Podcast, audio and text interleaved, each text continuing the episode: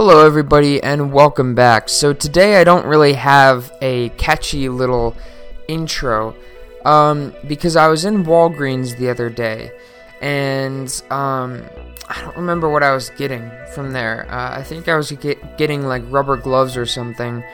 Um, and on the uh, wall right by the pharmacy, I saw a sticker that says certified Narcan um, uh, distributor. And that got me thinking that Narcan is surprisingly relevant in everyday life. And I'm sure that most people, if they don't know what Narcan is, they've heard of it or seen it in passing. So, today on the science behind that, we're going to talk about the science behind Narcan. Welcome to the science behind that with Atticus Hamilton. Hello, everybody, and welcome back to the Science Behind That podcast.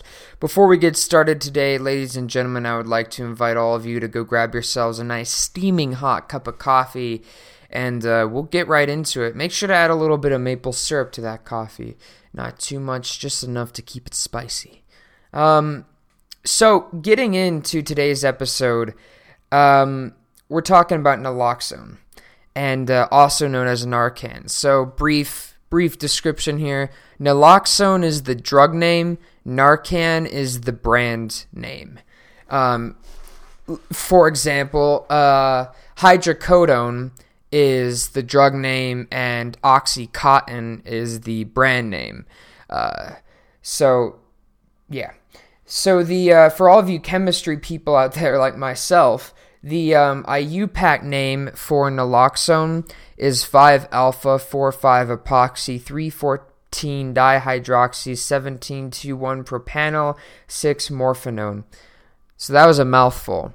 And um, I promise I will not say that again because that was quite quite the mouthful.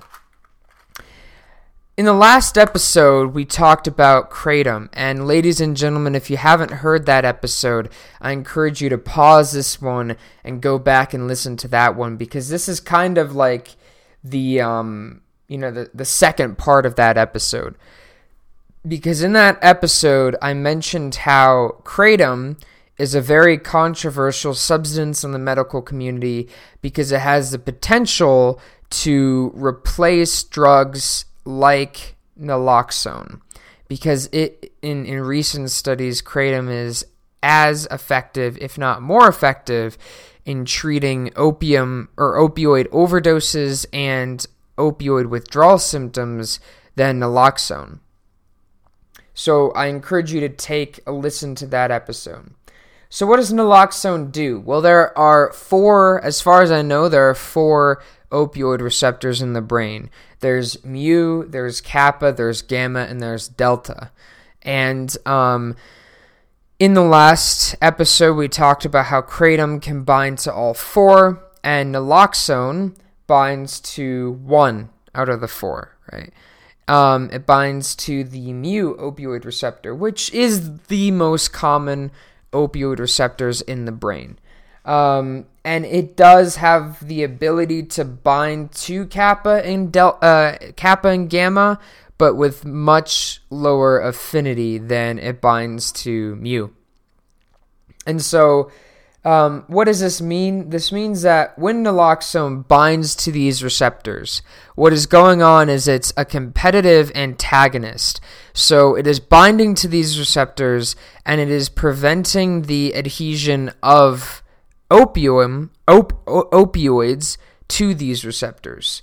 So it prevents the opioids from binding because it's already bound, thereby um, basically, I don't want to say eliminating, but reducing the effects of the opioids on the patient's body.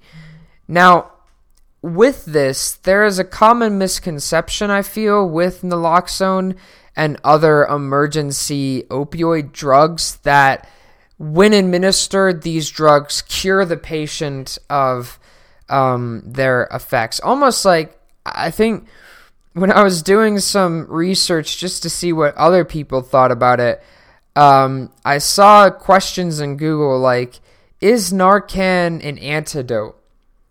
And I feel like that's a misconception that really isn't addressed, which is people often think of Narcan or naloxone and other competitive antagonist opioid drugs as antidotes to the overdose, and that is not true.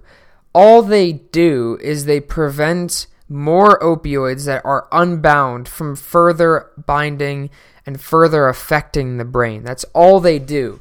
So if you have a friend or if you know somebody or if somebody has an overdose of an opioid, whether it be heroin, hydrocodone, um, morphine, whatever, if they have an overdose, they're administered naloxone, but they're also going to be administered um, drugs to um, increase their respiratory rate, increase their heartbeat, etc.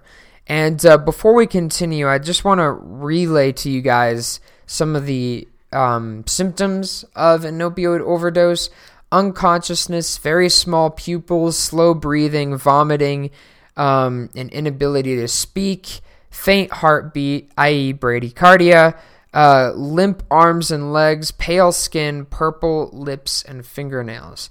You may be saying, why are the fingernails and lips purple?